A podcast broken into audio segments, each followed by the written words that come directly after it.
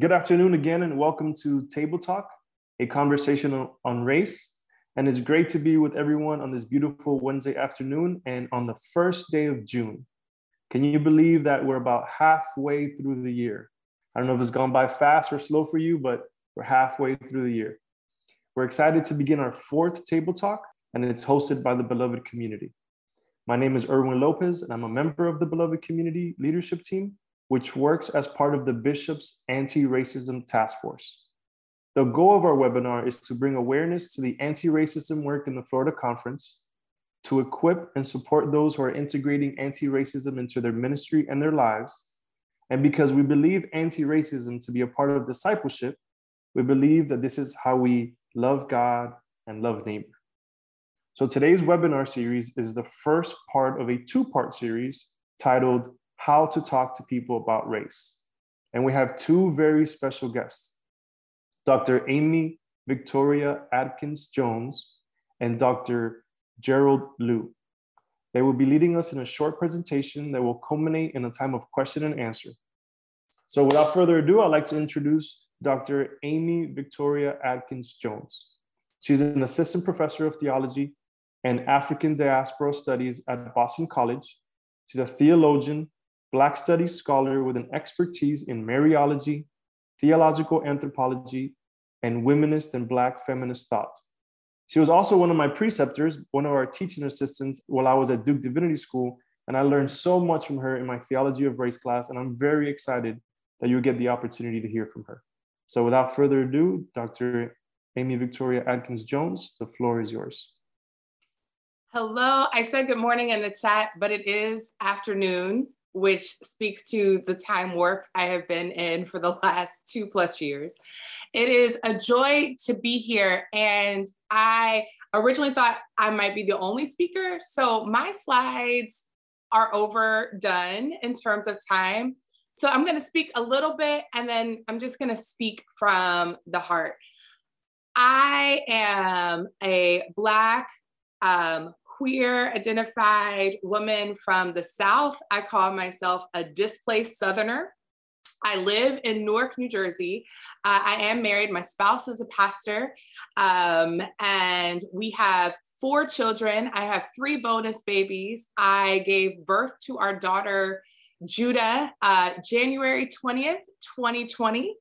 Uh, it was MLK Day. I remember that Trump, Donald Trump, had said something about race and Martin Luther King, and my spouse asked me if he could answer the phone. He was getting press phone calls on a theological response to something that had been said. And um, when she was about five or six weeks old, we went into quarantine. And so I think uh, I've been thinking a lot about race my entire life, but certainly thinking a lot about race through the eyes of raising children in the world that we live in. I work in Boston. My spouse is also a professor and so teaches at Union in New York City. And so we are on the go a lot. Our children, when they are our older children, when they're not with us, they live in Massachusetts. And so we've done it all. I've been working full time and also staying at home. And I've also been a virtual teacher. We opened up Adkins Jones Academy as the world continued to unfold in so many different kinds of ways. And as I continue to try to help um, undergraduate and doctoral college students, doctoral students in theology make sense of the last few years in light of the history of the church in light of our vocations, in light of service. And this has been no task uh, I've been able to do without the grace of God. And honestly, most days have felt more like a hot mess than like the heavenly kingdom. So, how to talk about race? Um, I think that there's a couple of things, well, there's so many things that I could say here, but how to talk about race? Um, this is complicated. And I think that the first thing I want to say is that we're always talking about race. Uh, even when we uh, even when we don't think about it so many times uh, we reduce the conversation to race to being a conversation about what's happening with Black folks, or what's happening in our Latinx communities, or what is happening in our AAPI communities, right? Race becomes this diminutive thing.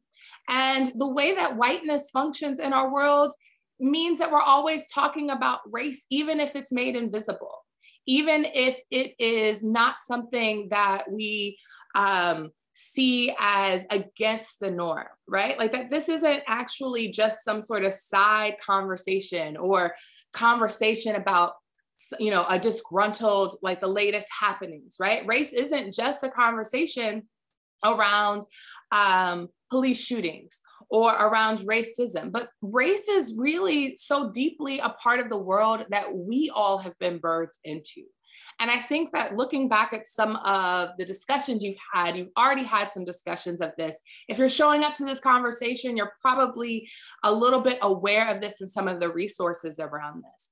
But the first thing I want to say is that we're always talking about race, that it's not a side discussion. And that's simply because the the history of the world and also the history of our church, the world that we live in, is so deeply informed by racial identity and racial ideas. And I thought that I would be coming to you originally um, at a at a painful time, but at a less painful time than where we are now. I thought that this would be on the heels of Memorial Day and of the anniversary of George Floyd's death.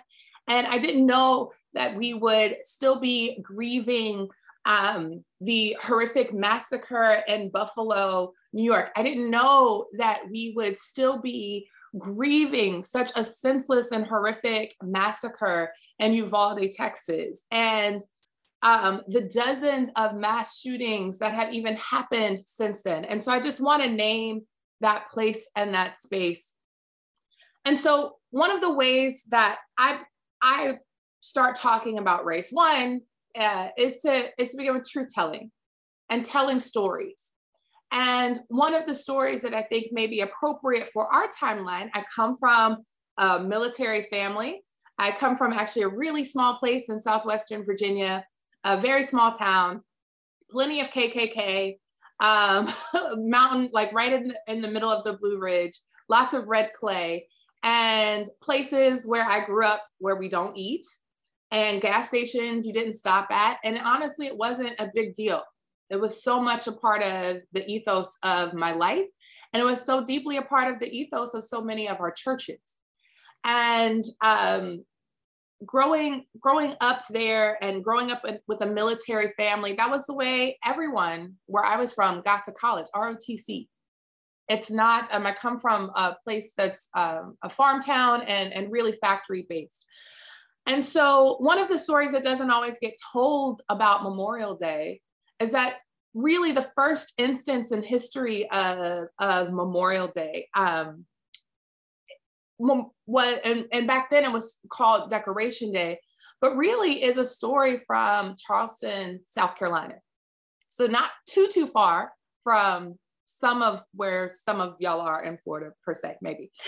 Um, and um, really the story that uh, newly freed African Americans who had fought in the Civil War um, had this ceremony where they decorated soldiers' graves. And this was in 1865, um, before Memorial Day was a national holiday in 1889.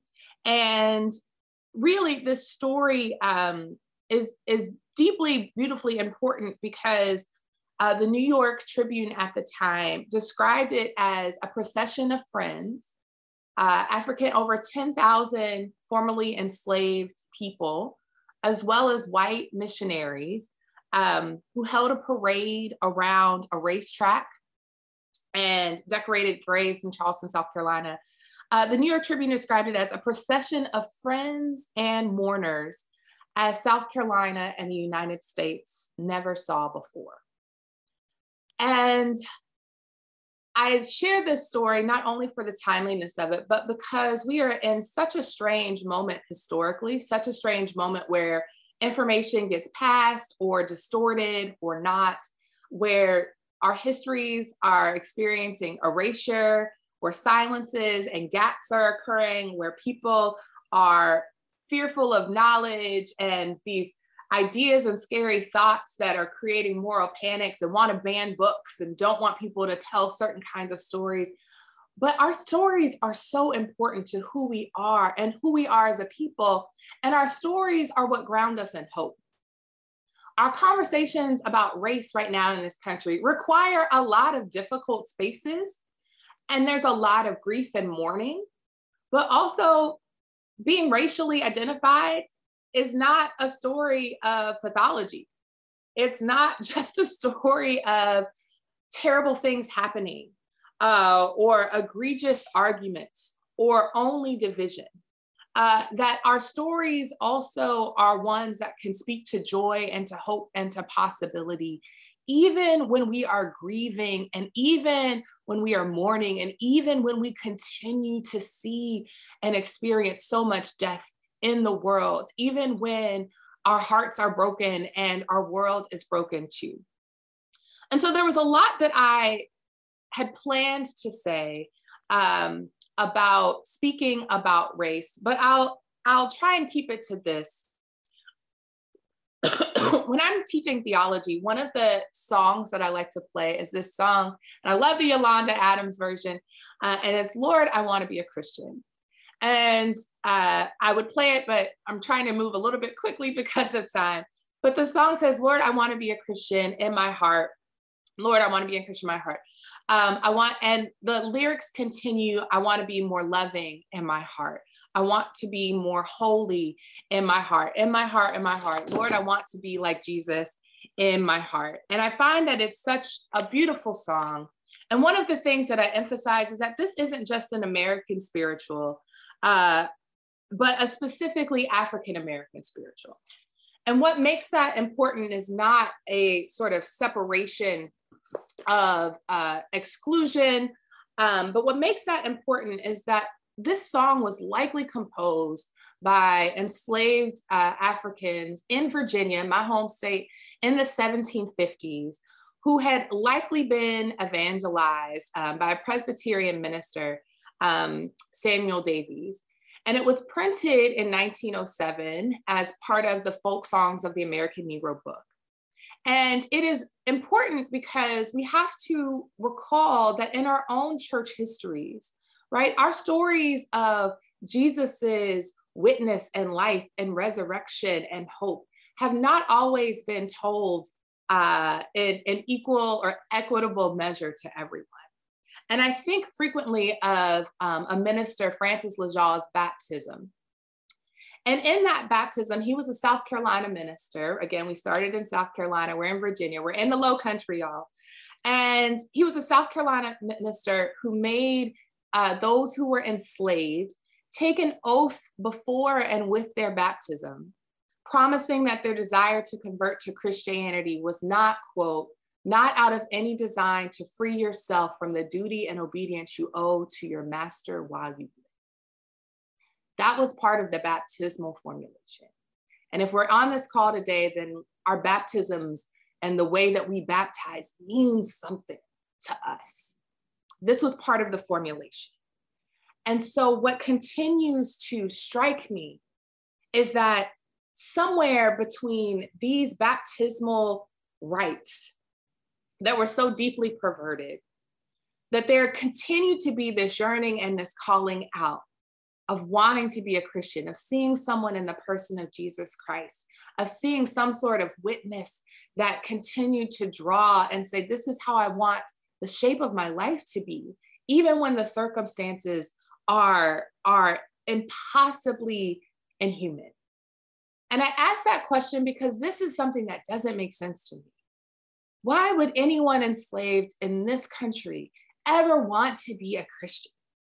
Why would anybody who was considered not fully human want to aspire or worship the same God as the as the God of, of folks who who said that this is what what God designed for your life, enslavement.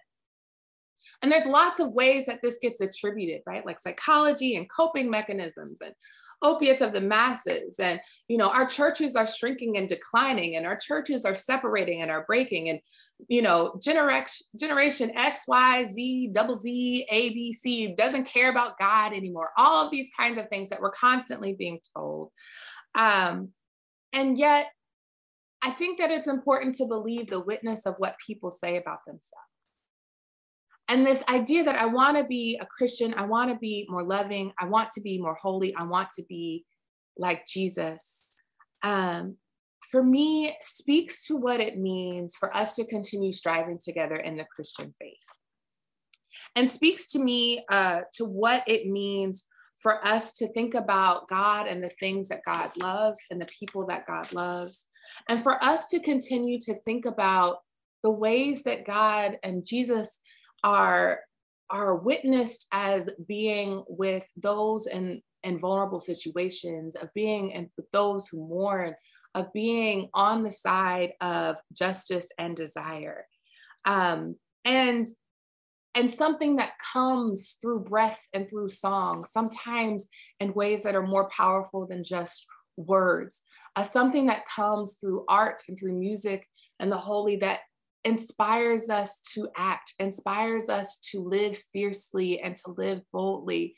And as Daniel Migliore, a theologian, puts it, to think that faith in God revealed in Jesus Christ should set an inquiry in motion, should fight the inclination to accept things as they are, and continually call us to question unexamined assumptions about God, our world, and ourselves. And what that means, uh, as, as one writer who isn't Christian puts it, but who has learned and speaks, Tara Burton speaks about why studying Christian thought and Christian theology was important for her. That the idea that studying theology well requires not just faith, but empathy.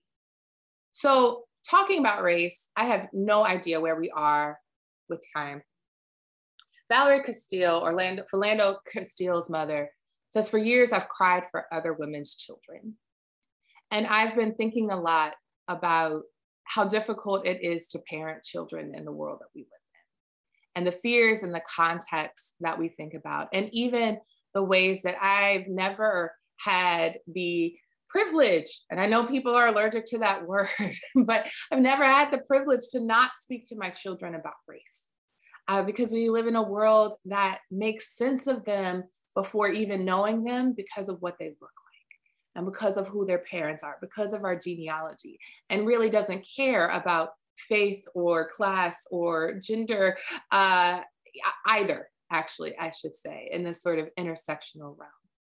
And so, one of the ways that I think and talk about race in church settings is when we think about what it means for Mary to cry and mourn the senseless death of her child. What does it mean for us to think about a Mater Dolorosa? What does it mean for us to perhaps think about a Black Madonna? What does it mean for us to think about needless suffering in the world and the ways that our hearts are pierced by violence, by unforgiveness, by pride in ways that continue to tear us and tear at us as opposed to bringing us together. And this is an image, and I'm just going to move my screen just to make sure. Um, sometimes I know it blocks it out on Zoom. This is an image of Mamie Till crying um, over the open casket of her son, Emmett Till, who was horribly uh, murdered in Mississippi, and a story that many of us know very well. What does it mean for us to come to the places of the cross in the world today? What does it mean for us to cry tears? What does it mean for us to resist and to act? What does it mean for us to see others suffering and to say something? What does it mean for us to speak to resurrection in the midst of Good Friday? What does it mean for us to be Easter people in a Lenten world? And what does it mean for us to be called to do that together? As Christians, that's that's for me a place that I start and often to think about the least of these as the littlest of those among us. And to understand that every parent for the most part, obviously. There are always, I never use those sort of big, every, all sorts of words, right? We know that our, our parenting is often broken too. But what does it mean that we care about our children and the world that we want to live in? And is that a place where we can listen attentively to one another? Is that a place where we can hear the concerns and the cries for one another differently? I think about that not only um, in terms of one, um, that's not that's not just a question about um, one particular kind of violence, but it is a question of what does it mean for everyone to live in a world and have opportunities to flourish? And what does it mean for all of the ways that the questions of being woke or CRT, which are moral, like created moral panics. There are histories around these. That's not what any of these things actually mean, but they've become these buzzwords that are uh, part of our news cycles in our world today. What does it mean for us to step back from all of these things that we're being told and just think about what it means for people to thrive, people to flourish, people to have space to dream and to live freely. And if and if possible, can we think about race as a means of not only talking about the histories that uh, make a lot of people uncomfortable, but can we begin to tell the truth about how none of us would be here without the multiplicity of stories that we all share in this country? And that navigating the difficulties of race and even the difficulties of racism, that's a part of the work that we must do. But that's not the only question of race. That's not the only question more broadly of what it means to be able to thrive and to live together. And the ways that we continue to together become more loving and more holy and more like Christ when we're in community together than when we are not. And so I know that there's a lot going on in the conference and again, I'm trying to sort of truncate and move a couple of pieces around uh, to respect our time. But I've seen these kinds of articles and articles also written by folks who identify as Black women. Uh, if is your church going woke, or you know, all of these sorts of things. And I'm trying, even myself, um, to listen. It's not everybody's job to tell their story or to necessarily share, but for me, for us as who are pastors, for us who are theologians, for us who are teachers, this is part of like what we step up to do not without boundaries but this is part of what the work that we're willing to get into the mess that we're willing to to uh, to navigate together led by the spirit of god and what i hear in the heart of so many of these sorts of articles and narrations is a fear of loss and so i want to know what is it that people think we're going to lose and that's a question that I begin with. What what are we scared of? Uh, what does it? What what do we think we? Why do we think we're under attack? Where where do these ideas come from? And then is there a way for us to actually have deeper conversations about the fears and the way that we've been fear mongered into separation from one another? I say this because we're also in the season of Pentecost. And I say this because fire uh, burns. Fire and re- being refined never sounds like a beautiful, thoughtful process. It's hot and it's hard and it's difficult. But I think that we're called to this kind of work not only because we come out more beautiful and more whole and um, I, I have questions about the language of purity right but like in in a in a in a sort of rarefied state on the other side but because our children keep dying. and all of these conversations are embedded in one another. We're never just talking about gender or class. And so sometimes people say, well, can't we just talk about this other thing? Or can't we just talk about, you know, gun violence? Or can't we just talk about all of these things are actually deeply embedded and deeply embedded inside of the racial history of this country. And as Christians, I think that we imagine a world where Christ calls uh, the children among us and where Christ calls all of us as children of God um, to, to a life and a testimony and witness of abundance and possibility. And so I try to talk about race, one, uh, with children. And uh, obviously with appropriate nuances, but because the truth of the matter is, is that our children are talking about race all of the time already. And it's not about shaming one another, but it's about thinking about how we can be better Christians, thinking about how we can be better accountable to the places that aren't fair in the world and how we don't want to participate in systems that are anti Christ in terms of their commitments to unity and commitment to human flourishing.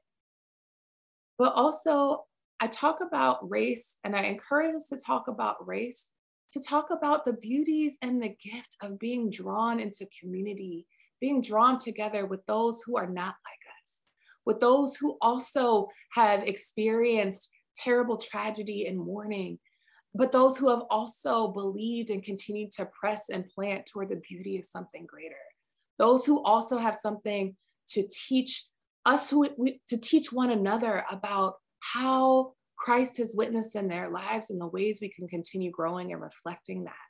And to continue to see and press that the body of Christ doesn't work if we don't have all of its parts. And when I'm speaking to Christians, I try to start there that the ear needs the foot, even if the foot you think needs a pedicure. we need everyone. And that our world is suffering, and that the longer that we are siloed, the longer that that suffering is going to continue. And that our wounds will not heal themselves without being addressed, without being attended to, without sometimes the sting and the burn of alcohol and peroxide and whatever else it takes to get those things that have infected our hearts out. And so I know that some of that is a little bit uh, more broad. Uh, the last thing I'll say is one of the one of the tools I found helpful. I know it's hard to recommend books these days, but one of the tools I've actually found helpful if you are experienced in sort of these conversations, it's a very introductory uh, space but it's, I love this book, one, because it's written by a Black woman. She's actually um, has a white mother, Ijeoma Oluo. So you want to talk about race. I found it to be an incredibly helpful starting point, in part because it's shaped by questions. And the hard questions that aren't fair to bear necessarily on one on one conversations all of the time, but a wonderful place for the church to start asking questions not only about who we are, but also asking the questions of our community. What's keeping us from one another? And also the things that we may not have been taught or understood about our history, about what's possible, about the forms of resistance that have continued to manifest. So in there, I don't want to take too much time from Dr. Gerald as well, but I thank you so much for showing up for these conversations. I thank you so much for inviting me just to share a little bit of my heart too.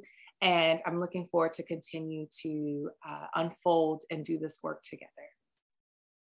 Thank you so much, Dr. Adkins Jones, and thank you for your time and thank you for everything you shared, including the fact that we're always talking about race, this idea of truth telling, but also telling the good news as well, not just stories of grief. And I'm just so thankful for your time and for everything that you shared with us today. We're going to go ahead and move on with Dr. Gerald Liu. Dr. Gerald Liu is the Director of Collegiate Ministries, Initiatives, and Belonging for the United Methodist Church Global Board of Higher Education and Ministry. He's ordained in the United Methodist Church and holds a PhD in homiletics and liturgics, which is preaching and worship, from Vanderbilt University. And he's previously served in churches full time in the greater Atlanta area, in Nottingham, England, as a youth pastor, associate pastor, and lead ministry, minister. So without further ado, Dr. Liu, uh, the floor is yours. Thank you, everyone. And uh, specific thanks to you, Erwin, and the Florida Annual Conference, and to Dr. Adkins Jones. I was putting it together um, in my head that I, I, know Tim from my days when I used to teach worship and preaching, so please give him my best. And we also share another touch point. I'm originally from the South, uh, born in Jackson, Mississippi, and grew up there where Asians were less than 1% of the population at the time. Where I want to begin is uh, to kind of dovetail with some of the remarks that we just heard and think about three aspects of speaking about race. One is that I want to give a kind of historical rationale, uh, not a comprehensive one, but just an impression, really. Uh, secondly, I want to talk about a biblical warrant for speaking about race. And then thirdly, I'll come specifically to questions related to Asian American identity. So let, let me begin uh, with, with a little bit of history. So I think a very helpful starting point in terms of gaining a historical anchor for why it's important to address the transgression of racism and not see it as a current trend that's that's bubbling up or, or even something that we inherited from the legacy of civil rights. It goes all the way back to the formation uh, of who we are um, in, in the United States. And, and here on this slide, I just wanted to point out the fact that we've basically been at war constantly from the 20th to the 21st century. Okay.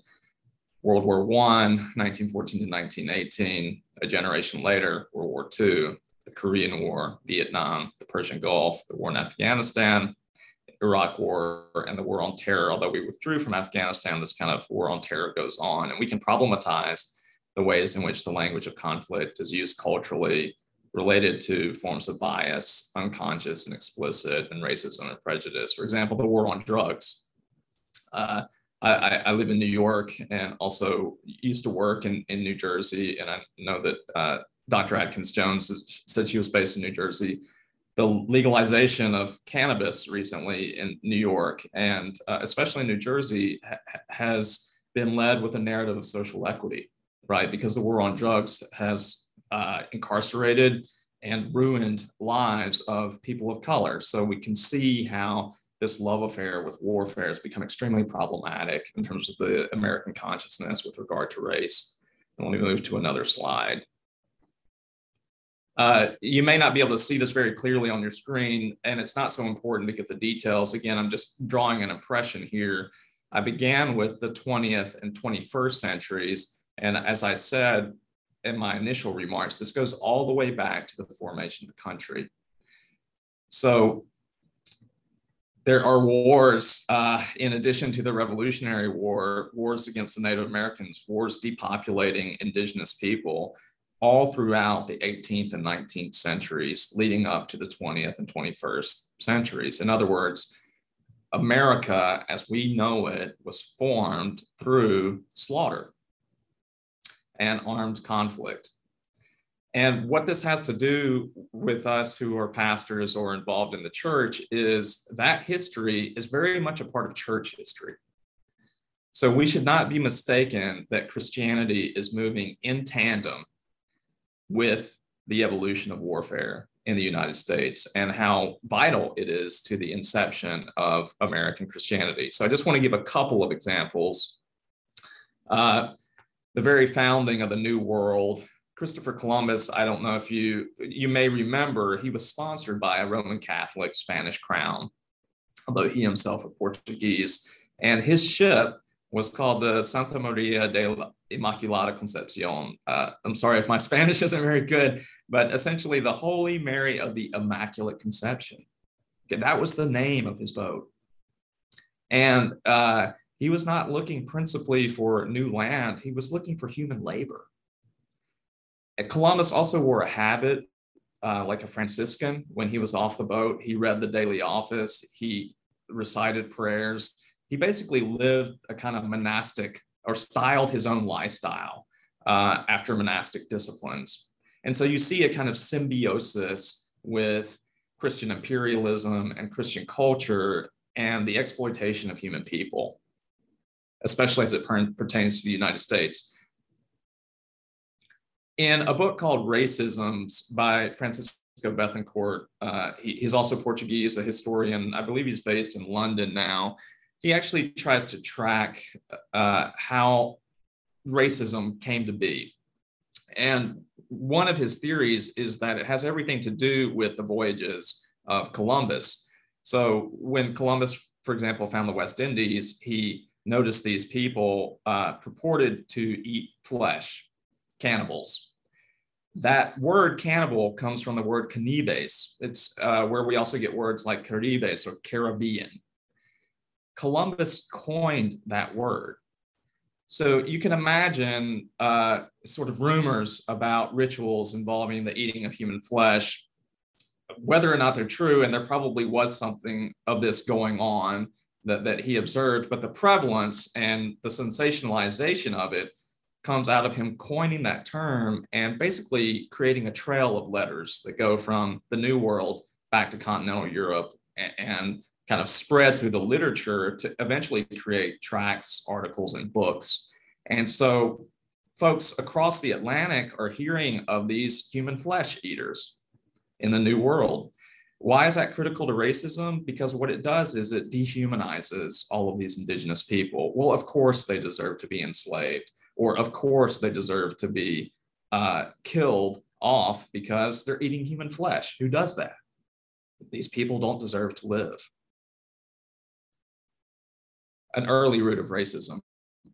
Fast forwarding a little bit, uh, this kind of marching in step with Christianity is, of course, not exclusive to the American context. Uh, M. Cecilia Gaposchkin, she's a church historian um, based at Dartmouth, recently released a title called Invisible Weapons. And essentially, what she does is she talks about how liturgy itself served as a kind of secret weapon during the Crusades. This is a 500 year war in relation to Christian history from uh, 1100 or basically 11th century to the 16th century.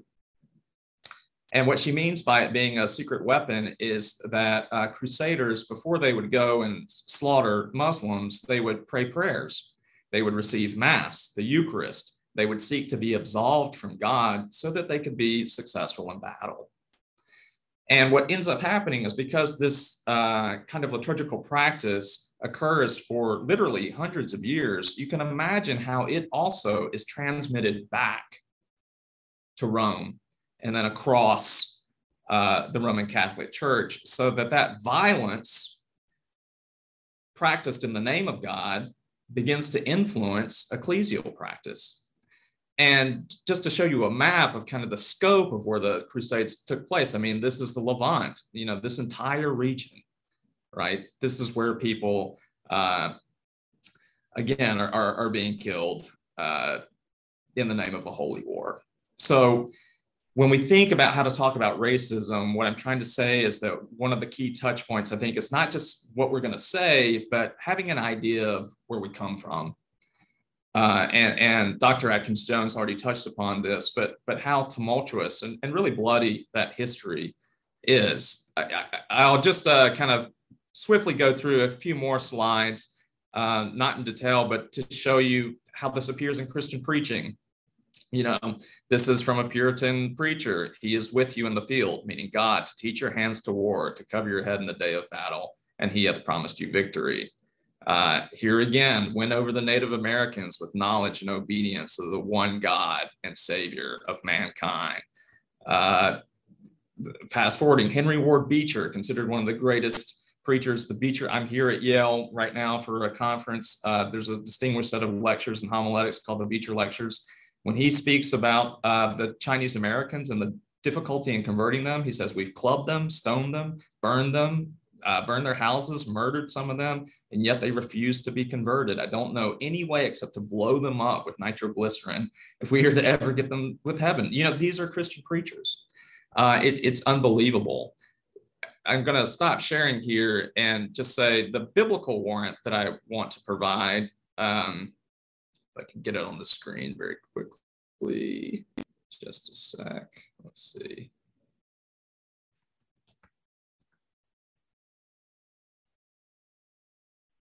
Okay.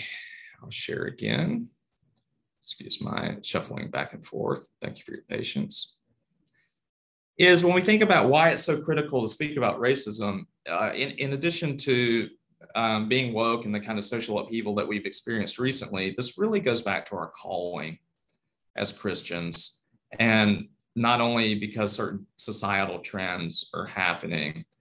And I like to point to this um, because of my own training in worship and preaching, and I, I teach with an eye toward this passage in the apocalyptic literature. It's hard to tell what Revelation is saying, but we have a sense of what God desires for the future. After this, I looked, and there was a great multitude that no one could count from every nation from all tribes and peoples and languages, standing before the throne and before the Lamb. Note that even Christ is not a person here, uh, robed in white with palm branches in their hands. This incredibly, exponentially diverse uh, vision of everyone worshiping the Lamb of God should be a telos that guides our speech when we speak about race, whether it's in professional ministry from the pulpit or in acts of worship or just casually uh, with friends, neighbors, and, and strangers. Let me come to one more timeline. Ooh, sorry, that's a real estate site. Um, and I'll try to actually put this in the chat bar to everyone. Hopefully it'll come through. This is a timeline of uh, Asian American history my parents are immigrants from Taiwan. My mother was born in China. I grew up in Taiwan. My father was raised, uh, born and raised in Taiwan, but they met in Ames, Iowa. But what I want to show here is that, um, you know, racism specific to particular cultures uh, takes on many, many different forms in the US. So when we think about the Chinese, although there was an Exclusion Act in 1882, which was the first uh, congressional act to exclude a particular people, we see Chinese being denied testimony in court as early as 1854. Uh, we see Mongolian immigration being prohibited in 1858. You know, and that Immigration Act of 1882 isn't fully repealed into, until 1965 when the uh, sort of Immigration and Nationality Act passes in. That's why many East Asian immigrants of the second generation are coming. Uh, th- their parents or those people are coming in the late 60s. And part of that interest is economic, right? So it's not until money is involved. And in fact, a lot of the push for bringing East Asians over was to find engineers for the Department of Defense. It's again uh, motivated by warfare. And, and just a couple, one more uh, note here that sort of Asian American identity actually is entirely inaccurate because Taiwanese people may not identify as Chinese, and even though they're ethnically Chinese, obviously uh, Southeast Asians such as Filipinos or Vietnamese speak different languages. But there's been a kind of a strategic alliance between all these different Asian identities because of historical instances like this one in 1982, where uh, Vincent Chin was killed uh, by two white Americans because there was a kind of replacement theory where they thought he was stealing automotive jobs, even though I, am not even sure that he worked in the automotive industry at all. And all these killers got was uh, a probation and a fine of $3,000 for murder. Uh, so, one, the historical rationale is we just have this deep problematic history where Christianity is moving in step uh, of genocide slavery and all kinds of prejudice and bias in the United States. I think it's important to be aware of that and to inform ourselves of that as we think about how we want to speak about race in the contemporary era.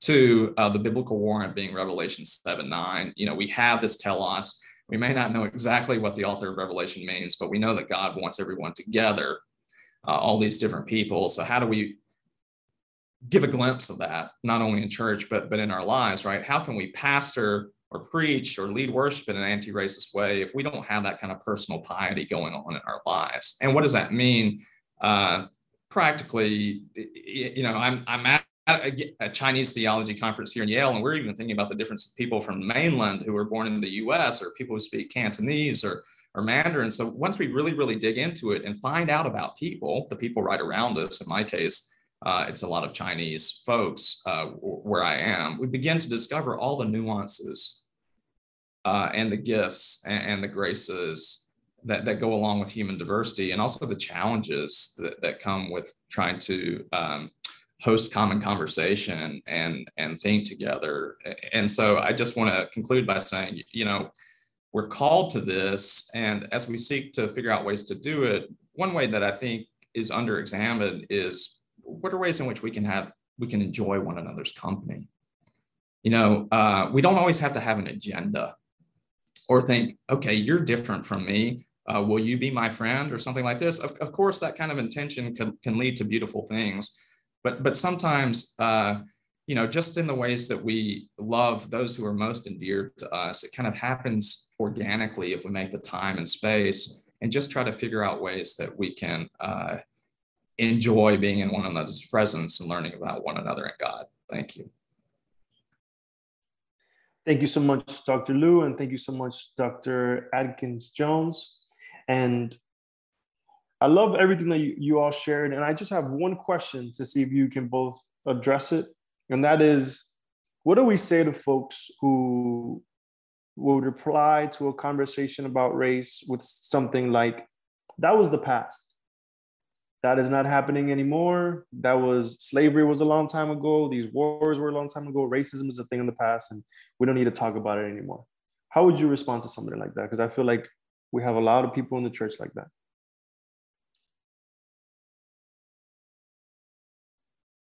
Well, my first thought, and maybe this is my personality, it was like, well, I don't know, we're Christians. It seems like we talk a lot about things in the past that matter for us now. And arguably, it's not anything of the past. I mean, I think that that's just categorically untrue. You can't look at anything in the news cycle. But what is the what's the problem with looking and better understanding things in the past in terms of how they carry carry us in the future? You know, what's the problem with us acknowledging that one of the most repeated commands in our scriptures is to remember and to remember well and to remember rightly. And so what what are what are we scared of in terms of thinking about the stories we tell and how they tell them and being willing and open to learning from them.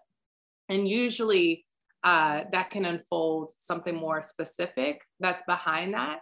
But our entire our entire faith premise is actually about not only looking to the past, but rehearsing that past liturgically day in and day out, Sunday in, Sunday out, uh, Christmas in, Christmas out, Easter in, Easter out, and also using that past as a basis for how we live and how we continue to create and mold the world we want for our future.